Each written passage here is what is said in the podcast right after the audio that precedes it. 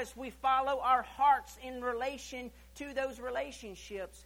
But where are our hearts in relation to the Lord? You see, I firmly believe this morning that when we get off track with the Lord, it's because our hearts have first gotten off track with the Lord. And as I began to research this, as I began to study this more in depth, I began to look at the heart in detail. See, when you and I hear the heart, we oftentimes think about this great muscle that we have. Amen. This organ, I think that we is it an organ? Is the heart an organ? Anybody remember from science class? It's an organ. Amen. It's the most important organ. I think it's also a muscle, isn't it? It's both. And as I began to look at this old fleshly heart, there were some very, very interesting things that I saw about the heart. Did you know that the heart contracts almost a hundred thousand times a day in a 24 hour period? It contracts a little over 4,000 times every hour. And all of the blood in your body goes through your heart every four minutes. No wonder every time you go to the doctor, he's trying to get you to focus more on your heart. Amen. You think that old greasy food you eating doesn't affect you? Well, if all your blood goes to your heart every four minutes, I would say it's affecting you big time. Amen. And I like bacon. Can I get an amen in the house this morning?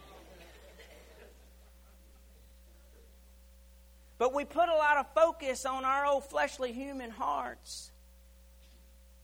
But when we see it from a biblical perspective, when God begins to talk about the heart, it's quite a different thing that God is talking about. He's not talking about this all important organ, but instead, He's talking about the very seat of everything that you are your knowledge, your wisdom, your emotions, the very hidden part of us, when God talks about that, He is talking about your heart. And, church, I want to tell you this morning we should know exactly where our hearts are in relation to the Lord. Amen. Y'all ready to get into this this morning? Come on, give him a hand clap this morning. Hallelujah. Y'all bear with me as I roll through some of these verses this morning. If I start talking too fast, y'all tell me to slow down, Brother Joey. Amen? Amen. All two of you that are worried about that. All right, turn with me in your Bibles to 1 Samuel chapter 16. Thank you, little Paul. I appreciate that, brother. 1 Samuel chapter 16.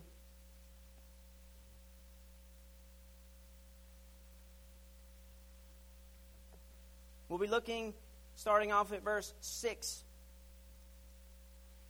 Saul had been rejected of the Lord. He had started out actually being anointed. We know that Saul was not God's choice. But instead, the people said, Give us a king, give us a king. And he said, You do not need a king right now, for the king is going to put you in bondage. It's going to be all about himself. He's going to cause you to go to war. He's going to cause you to do all these things. They said, We want a king, we want a king. So we know that Saul was anointed, and we know that Saul had a very rough kingship. Amen. He had a very rough reign. Sometimes he was actually anointed by the Lord. He was prophesying and he was doing all these things. And then other times, he was actually completely out of the will of the Lord. But we know that Saul had completely moved out of the will of the Lord. And the Lord said, I will not anoint you anymore, and I will take my grace, I will take my presence from you, and I will give it unto another.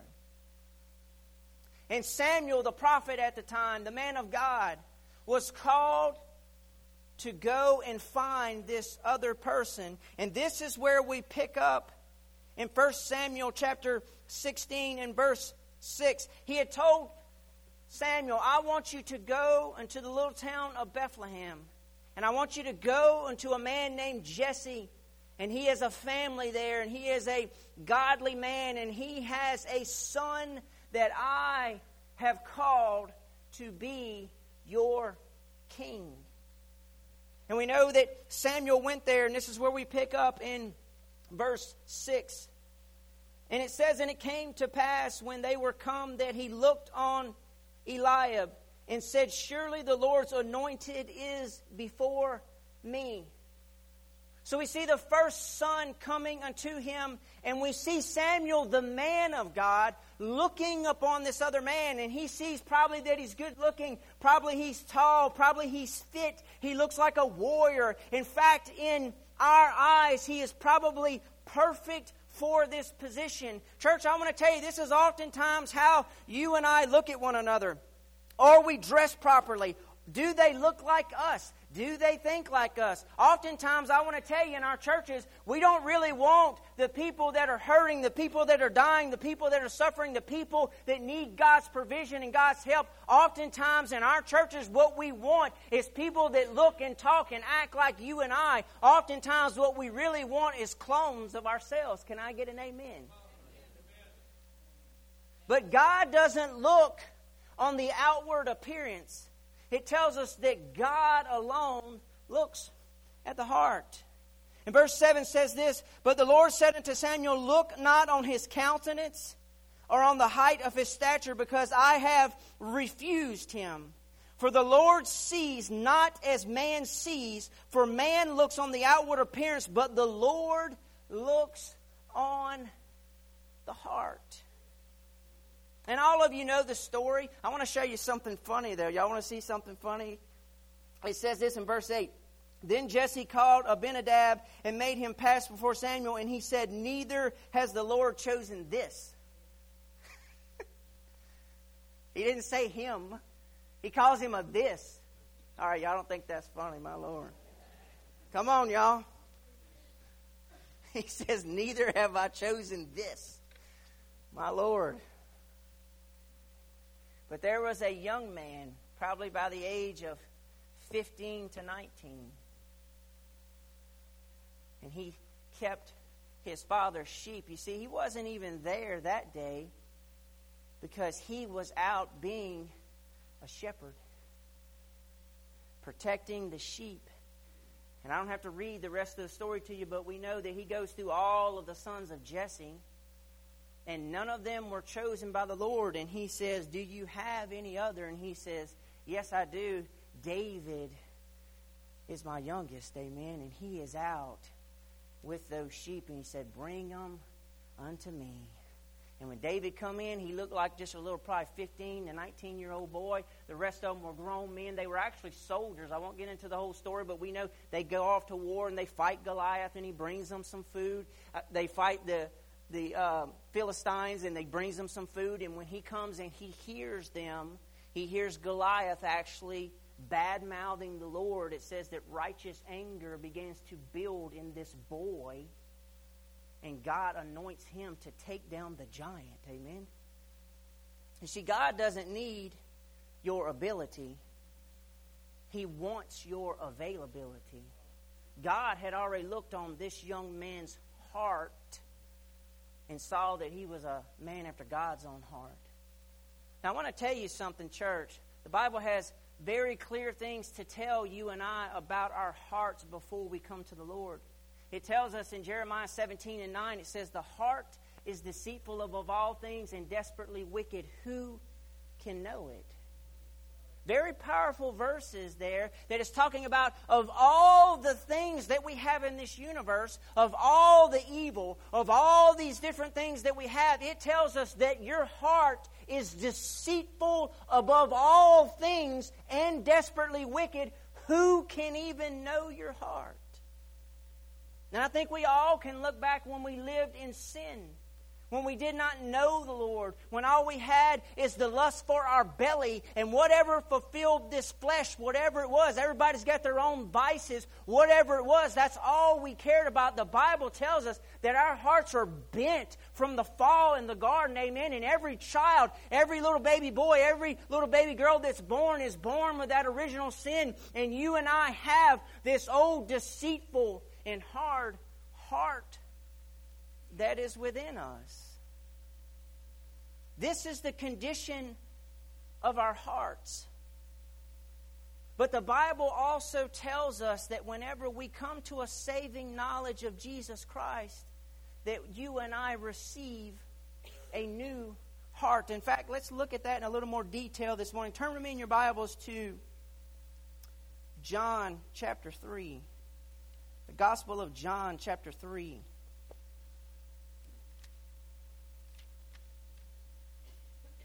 James would go as far as to say in the first chapter of James, he would tell us that sin is actually whenever we become to lust for something, whether the eye see it, the flesh wants it, or whatever it may be, we begin to lust after that thing. And whenever we actually fulfill it, it says that sin is birthed out of you and I. In James chapter 1, verses 12 through 16, it tells us this in detail. But I want to tell you that your lust, your jealousy, all those things that you act out on from time to time, that's not coming from anywhere else, but coming from your own heart. It's coming from your own heart. It is the place where it initiates, it is the place where it starts, where it begins. How many of us know that the heart wants what it wants? Amen. How many times have we looked at people or known people that were in love and we said, How can she love him? He's this, this, and that. How can he love her? She's that. How can they love this? Church, we don't know the answers to all those things. But I want to tell you, in relation to love, the heart wants what it wants. Amen? We have to make sure that we keep our hearts in a right and proper and healthy place before the Lord. Amen? We can't let our hearts go astray because if our hearts begin to go astray and go off into sin, go off into this, then our bodies are going to go off into that. Amen. And we're going to flee from the presence of the Lord. And I want to tell you this morning when you are living in sin, God is not going to bless you living in that sin. Did y'all hear me this morning? Well, Brother Joey, does that mean that I'm not saved? Church, I don't know that. This is what I personally believe. I personally believe that it's very, very hard to get to a place and position where you're not saved anymore. I don't believe in unconditional eternal security. I do believe that God saves us. He keeps us. Amen. He loves us. He draws us back. I believe all those things. I think it's very, very hard to lose your salvation. I'm not talking about you run out and sin in five minutes and you're not going to be saved anymore. But I believe there have been people that have truly walked away from the Lord 15, 20 years later. They're still living in sin. They're so far away from God. Amen. And I don't know if they're truly saved anymore. They don't even believe in God anymore. Amen. I believe there can come to a point where you're not saved anymore. You have walked away from that relationship with the Lord. I think it probably takes a very, very long time to get there. Amen.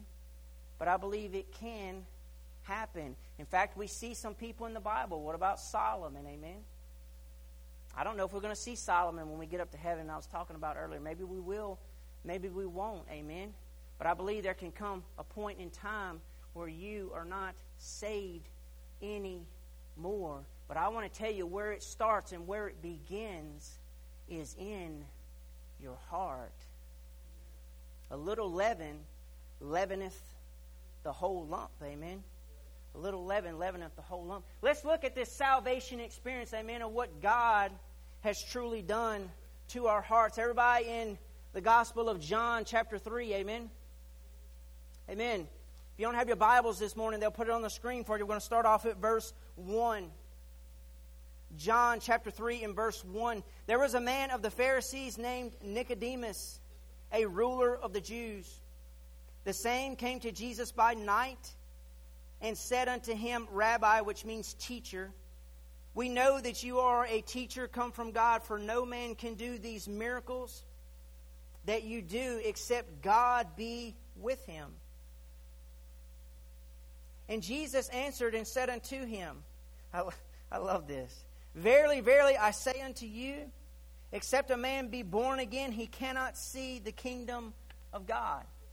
Notice here, Nicodemus comes to him seeking knowledge seeking how he's doing these great works, basically saying, I know you're a great teacher. I know you know how to do all these things. I know you know how to do that. In fact, I want to know how you're doing all these things. I want to probably be able to do them myself. I want to know these things. But Jesus, as oftentimes people have said, cut to the chase, amen. He didn't hear what he wanted. It wasn't important right then. What Jesus wanted to tell him was the most important thing. Saying, I want to tell you this right now. You want this knowledge, you want that wisdom, but I want to tell you something. There's more important right now that you need to know, and you need to know this. If you are not born again, you shall not receive everlasting life. You shall not see the kingdom of heaven.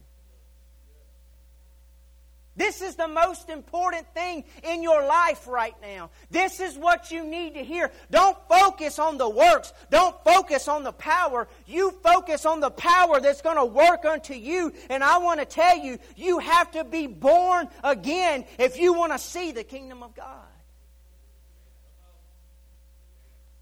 Amen. Verse 4 Nicodemus says unto him, How can a man be born when he is old? Can he enter the second time into his mother's womb and be born? Nicodemus answers like we all would answer. I have no idea what you're talking about. How can a grown man enter into his mother's womb again and be born once more? It's not physically possible for this to occur. But, church, I want to tell you something. When you read the Word of God, amen, God oftentimes is not talking about the natural, He's talking about the supernatural. Hallelujah. God works in the supernatural. God says, I'm not limited by anything that you're limited by. Amen. I am the Lord God who created you. I created this earth. I created this universe. I created all things. The wind does not even blow unless I allow it. Amen. I am the supernatural God. Hallelujah. You need to hear that, Nicodemus. You need to understand that. You need to know that, that I can do supernatural things. You need to start seeing me as the God, hallelujah, that can do supernatural things. Not just natural things, but the supernatural. I can work miracles. I can heal. I can save to the uttermost. I can take that sin, hallelujah, out of your life. I can give you a new heart. Church, you believe that this morning? I can give you a new heart. A heart that maybe doesn't beat right now for the things of God. Let me tell you something. When I was unsaved, my, a lot of you knew me. I see Brother He's sitting here. He knew me. I could care less about God. All I cared about was Joey. But now, hallelujah, that's all I think about. It's all I want to do is help others see God, know God, experience God. I'm a servant. I'm a slave, hallelujah. In the best possible way. Not with a yoke of bondage, but a yoke of love. Hallelujah. He's taken my heart that was selfish and was greedy and full of sin, and He's replaced it with a new heart. Church, you believe that your affections right now, this is oftentimes why we get so caught up in sin. Y'all hearing me this morning? This is why we get caught up in sin. This is what we normally do as believers. We say something like this God took this, this, and that away, but you know what? I've still struggled with this and this, and and you know what? He's never going to take that away. He's never just going to take them out of my life. Church, that's not the right way to think as believers, as children. God can save and deliver you to the uttermost. Come on, give him some praise. Hallelujah. He's able. Our God is able. Hallelujah. And verse 5 says this Jesus answered, Verily, verily, I say unto you, except a man be born of water and of the Spirit, he cannot enter into the kingdom of God. Now, there's a specific reason that Jesus told him this. All of us in here have first been born of water. Amen. When the woman's water breaks, amen, the fluid there that protects the child, it's time for the child to come forth. The embryonic fluid, amen. Every one of us that are sitting here today has been born of a woman. Therefore, we have first been born of water. But hallelujah, he's saying to them here, in order to enter into the kingdom of God, you have to first be born of water, which we have been. You've been born into these lives. We have these lives. We're born with original sin. But you also have to be born of the Spirit. You have to be born of that supernatural work that I am talking about.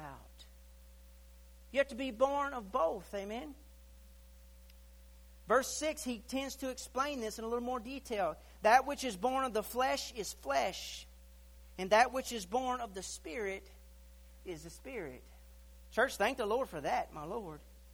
He goes on to say this in verse 7 Marvel not that I said this unto you, that you must be born again. For the wind blows where it listeth, and you don't hear the sound. But can you not tell from which it comes? and where it goes. So is everyone that is born of the Spirit.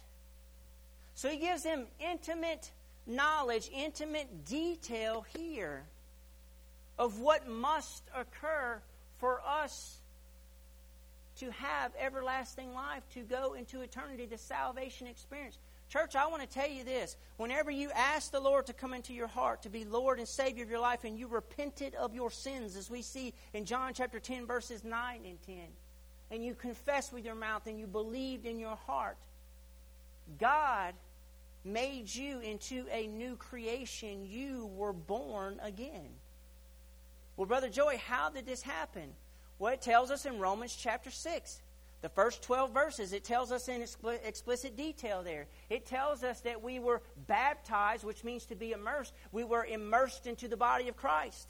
Therefore, if I was immersed into the body of Christ, I was crucified with Christ. It says all this in Romans chapter 6 that I was crucified with Christ. So when Christ was crucified on the cross for sins, the sinful Joey, the sinful you, was also crucified on the cross for sins. And whenever Christ was dead and buried in the tomb, the sinful you was also dead and buried in the tomb. But through the power of God, hallelujah, that sin, death, hell, and the grave had no power over him, it tells us that Christ rose again to newness of life. And now, because you and I are in Jesus Christ, we have also risen again to newness of life. Therefore, you and I are new creations in Christ Jesus. Come on, I ain't making this up. Go read Romans chapter 6. You'll see it in detail. You've been baptized into Christ, you've been crucified with Him, you've risen again to newness of life. The Bible goes as far as to tell us in 2 Corinthians 5 and 17, therefore, which means because of. Therefore, if any man be in Christ, he is a new creation old things have passed away. Behold, all things have become new. Church, hallelujah. We don't just get a new body. We don't just get a new mindset. Hallelujah. We get a source that it comes from. You and I have now received a new heart from the Lord. Hallelujah. Give him some praise on that. We got a new heart. It was deceitful and it was desperately wicked above all things. But God gave me a new heart. He gave you a new heart if you saved this morning. Who's saved of the Lord today? Come on, hallelujah. You got a new heart. You have a new heart today if you know Him as your personal Lord and Savior. But how many of us also know that even though I'm saved, even though I'm redeemed, I mess up from time to time? I do. I probably done messed up several times today and I don't even know it sometimes. Amen? We mess up. Is it right? Absolutely not. Does it separate us from God's blessings? I didn't say salvation. Yes, it does. God's not going to bless you in your sin, church. Y'all hear me today? Your little pet sins, and we all got them. God is not going to bless you in your pet sins. I had a man tell me one time, I was born with an anger. God's just going to have to put up with my anger. Church, no, we don't. It don't work that way. Read the book. God don't change. He's the same yesterday, today, and forever. What's got to change is you and me. God don't change. We either going as a, my basketball coach used to tell me when I played in junior high, it's either going to be my way or my way. He didn't say the highway. It's my way or my way. God says it that way. It's going to be His way or His way. Church, He's not going to bless you in your sins. Stop thinking that way. Stop thinking that with your little pet sins. He is not going to bless you.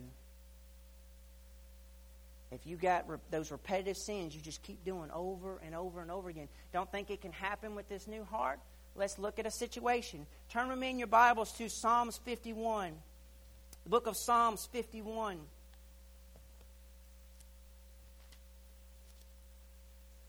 We just talked about little old David. Amen. You know what happened to little old David? Little old David grew up to be a king, and he was called the only man in the Word of God that was called a man after God's own heart. Israel had never been more blessed than in his 40 year reign. Amen. He died at 70. He became king at around 30. It's about 40 years that David reigned. But how many of us know that David got off into a sin. You know what happened to David? David stopped doing what God called him to do. David was a warrior, David was a fighter. Yea, though I walk through the valley of the shadow of death, I shall fear no evil because you are with me. Your rod and your staff, it comforts me. Amen. I think David wrote a lot of that, amen, when he's probably out in battle. You, you prepare a table for me in the presence of my enemies. David decided to hang out in the palace and be a little lazy in his walk with the Lord. Amen. David goes up on the top of his palace and he sees Bathsheba over there bathing. Now, I'm not getting a little bad here with you, but David had several wives and he already had several children. I seriously doubt that David saw a woman bathing and he just went crazy. I think it was orchestrated. See, Uriah was one of David's mighty men. David had these mighty men that did. Some of them killed like three or four hundred people by themselves. Go look in the list in 2 Samuel towards the end. I think it's chapter 25 or so talks about David's mind. They did great and mighty things. One time they broke into Bethlehem just to get David a drink of water out of the well because he grew up there. And they fought back the army just to bring David. They were mighty men of God. Uriah is listed in that mighty men. David knew Uriah and he knew him very well. So I think David also knew Bathsheba very well. But he had saw her and he began to think on that situation. He began to dwell on that situation and something began to happen in David's heart first before he acted out in the flesh. He calls her to the palace. We all know the story and he lays with her. He brings Uriah. She becomes with child. He brings Uriah and he tries to get him drunk and everything else, but the Lord's not having none of it. Thank the Lord that He doesn't allow us to cover up our sins. Finally, he has Uriah killed. He says, Put him in the front in the very heat of battle. Of course, Joab's a man of war. All he wanted to do was fight and kill. Joab's like, I'll do whatever you want as long as we keep fighting. Uriah is killed. And we know that Nathan the prophet comes into the king he tells the story, the parable about the lone sheep, about the rich man who had many sheep. And this man had only one little sheep, and he raised it, and he loved it, and he cared for it, and he nurtured it. And when the guests came into town, he kills that one sheep, but that man had only one and gave it unto him. Church, who was the guest that come into town? You know who it was? sin in our hearts. It was another man, the sinful man, that had began to rule and reign again that was back. Y'all hearing me? Nathan looks at the king and says, You the man. David went into turmoil. We know that the child actually dies. David fasts for seven days, and the child still passes away. There's a repercussion for that sin. But here we see David in turmoil spiritually. See, this is what the 51st Psalm is really about. It's about a man who let his heart become far from the Lord. All of us should always know where our hearts are at with the Lord. You ever notice how much we guard our hearts? Come on, we don't even tell our spouses some stuff. You ever notice that? We guard our hearts with everything. It's the very deepest part of who we really are. But as the Bible already told us in Jeremiah 17 and 10, God alone searches the heart. Church, He knows your heart even better than you do. He already knows. He already knows. Psalm 51 in verse 7, David would say, with a broken heart, Purge me with hyssop, and I shall be clean. Wash me, and I shall be whiter than snow. Make me to hear joy and gladness, that the bones which you have broken may rejoice. Church, does it sound like this man is in spiritual turmoil? You ever been here just, just crying out to the Lord? Just crying out to God. Hide your face from my sins and blot out all my iniquities. And verse 10 says this Create in me a clean heart, O God, and renew a right spirit within me. Now, this is a man that's already saved. This is a man that's already went through the born again experience we see in John chapter 3. This is a man that already has received a new heart, new affections, new desires new lust, new everything. But he had somewhere along the line allowed his heart to become to where it wanted to do these sins, it wanted to do these things, and it had cast him from the very presence of God. Church, you ever felt like you couldn't hear God anymore? Church, I want to tell you, if you've walked close to Him, it is a frightening place to be. One of my biggest fears in life it's not that I would die and go to hell or anything like that. I know I'm saved. It's that I will be out of the will of God. I am terrified of that. Terrified. Church, I, I'm the type of person I walk I try and walk so close to the Lord. I'd be like a raving lunatic. Within uh, two weeks, I'd be out on the. I'd be completely nuts. If I couldn't feel God, I couldn't hear God it would drive me crazy. I think this is where David was. Now, notice what David says here. David doesn't say, Give me a new heart.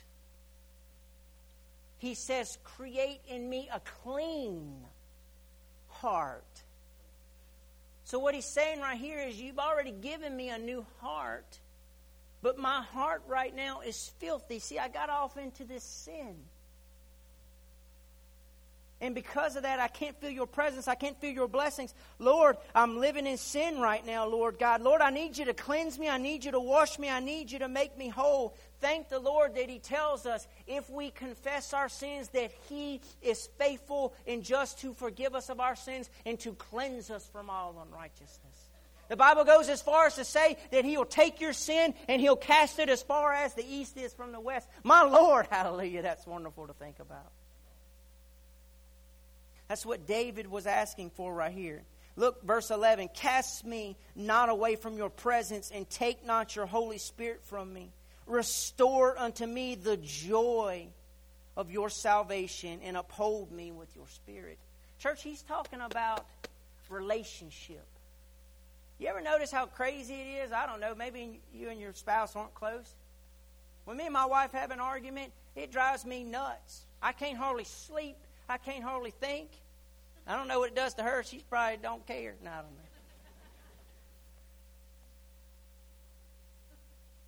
You want to cry, don't you? And you're not going to give in. You're not going to say, oh, I'm sorry. It's my fault. You're too prideful for that, aren't you?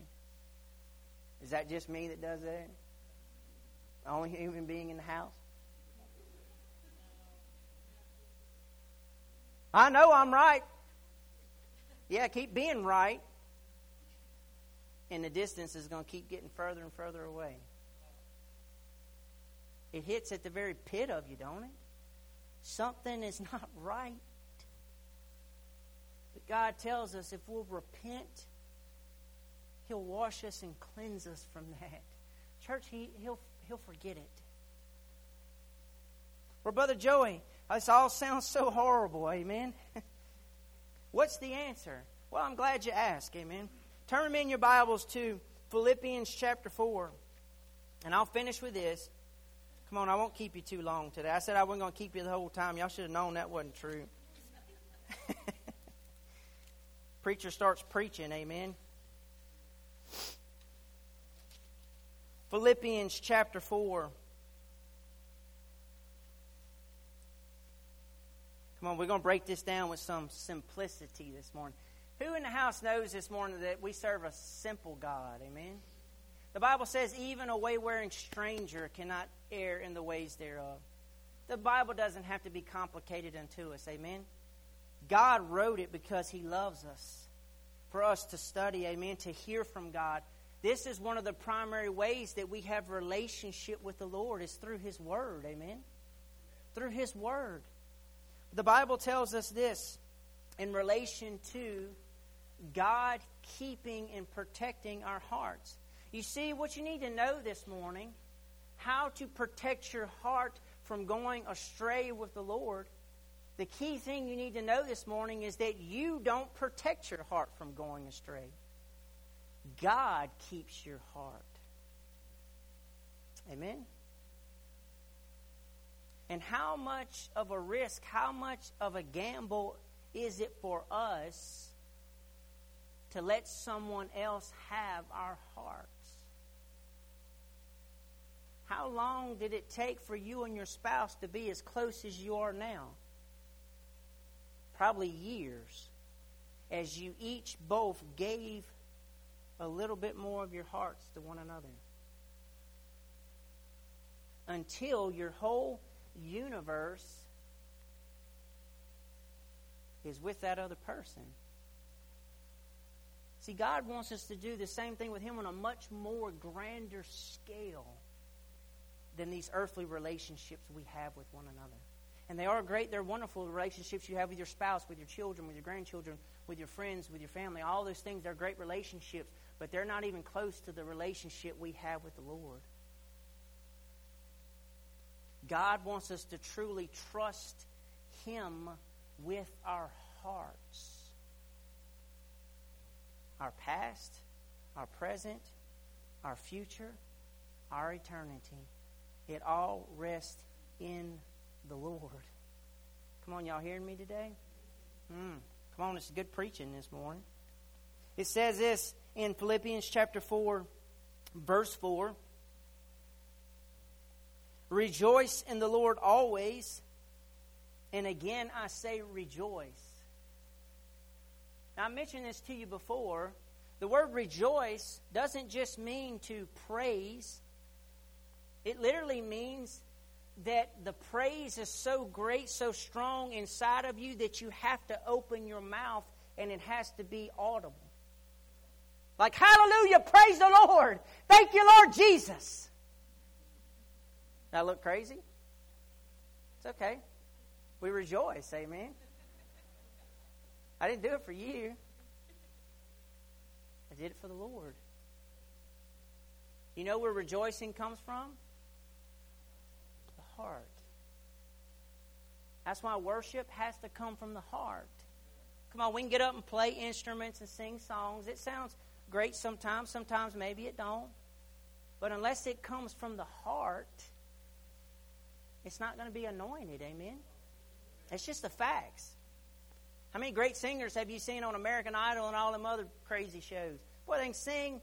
They can sing so great, so wonderful. I always can't help but think when I see and hear, I'm like, my Lord, that would be fantastic if they were worshiping. Amen. Yeah. It has to come from the heart. Amen. Preaching, like I'm trying to do to you this morning, it has to come from the heart. I couldn't just get up here and memorize scriptures and kind of tell you some stories. It's going to come off and be like, that was pretty good information. But when it comes from the heart, you can say, that young man really believed what he was saying. And I believe God was speaking through him to me. You know, he's talking to you today. Had a sister at work one time, she told me, she said, uh, you know, she didn't go to church, and I was always witnessing to her all the time. And she said, uh, I don't never go to church because I always feel like the preacher's talking to me. I looked there and I said, He is talking to you. she said, You think he's talking directly to me? I said, Yeah, I do. I mean that. God's speaking to you today about your heart. About your heart, church. Verse 5 says this Let your moderation be known unto all men, for the Lord is at hand. Church, moderation is such an important thing in our life, amen? That we don't get overzealous for certain things, we don't do certain things, we don't get too far into this, too far into that. The Apostle Paul would go as far as to say is, I have learned to be content in whatever the Lord has me doing. Now, church, I want to tell you that's a hard place to be. I'm still not there, amen. I'm still not there, but the Lord's working on my heart. Verse 6 says this Be careful for nothing. Don't be anxious for anything, is what he's trying to say but in everything by prayer and supplication. The word supplication simply means lifting up your needs specifically to the Lord.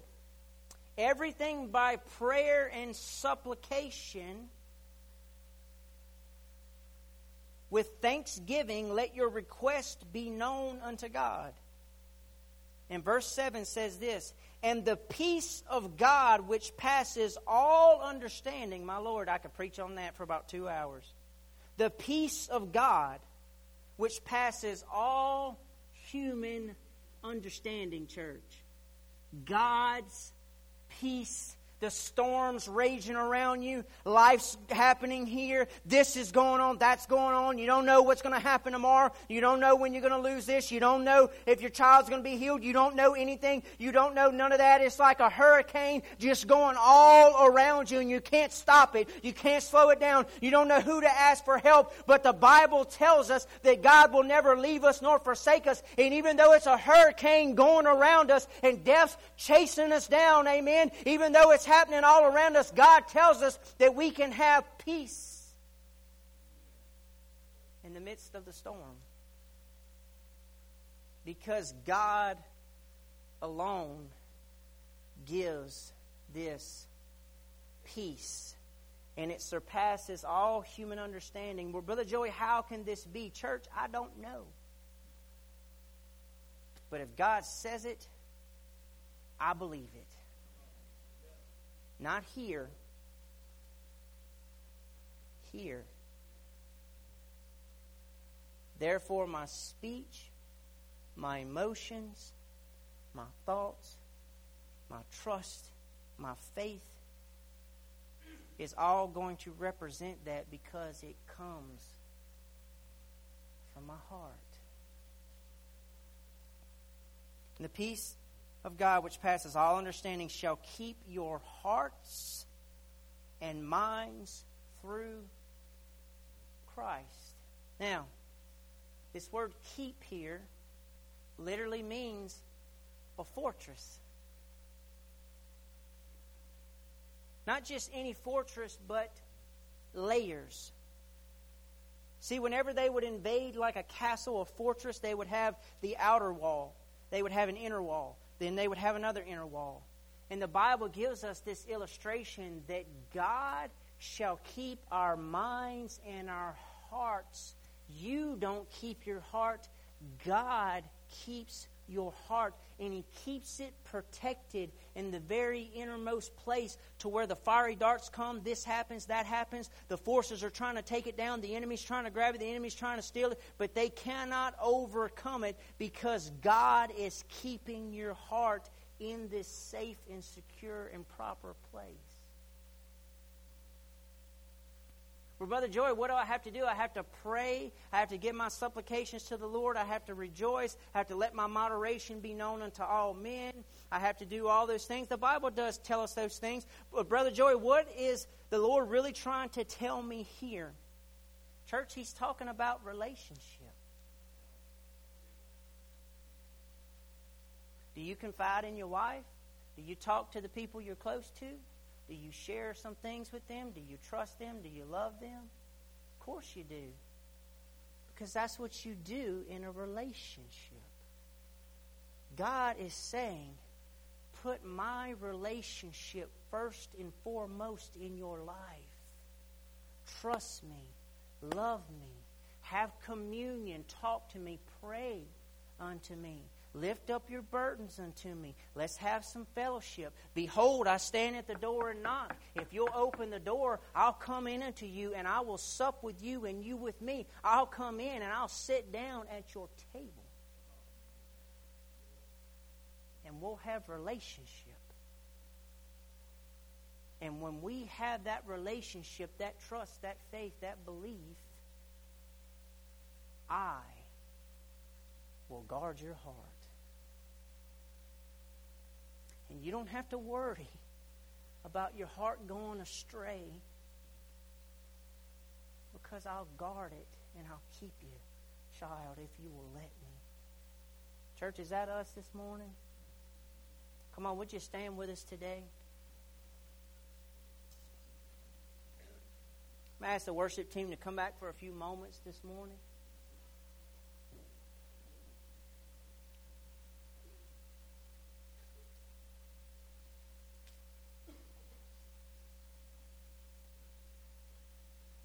Want to tell you this morning, believers, if you're tired of struggling, you're tired of going astray, it's happening first in your heart. You get your heart right with the Lord, and He'll keep you, amen. He'll keep your hearts. I don't know where you're at this morning. I know the Lord gave us this word, this message. Come on, it's an on time word, amen. What more appropriate as we get just a little bit closer to Valentine's Day, the day that we're supposed to tell people that we love them, that we cherish them, that we need them? What better to come unto the Lord and tell the Lord that tenfold? To give the Lord your heart.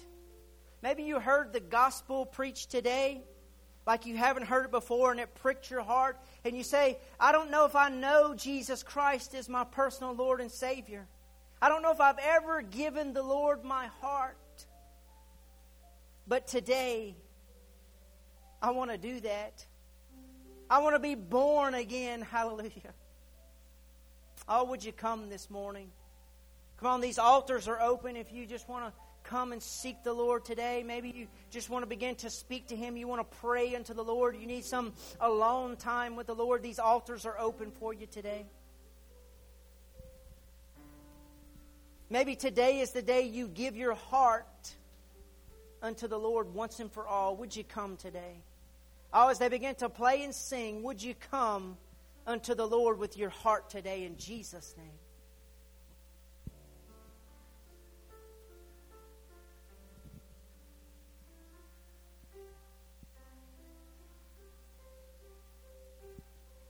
Change my heart, oh God. Make it ever true.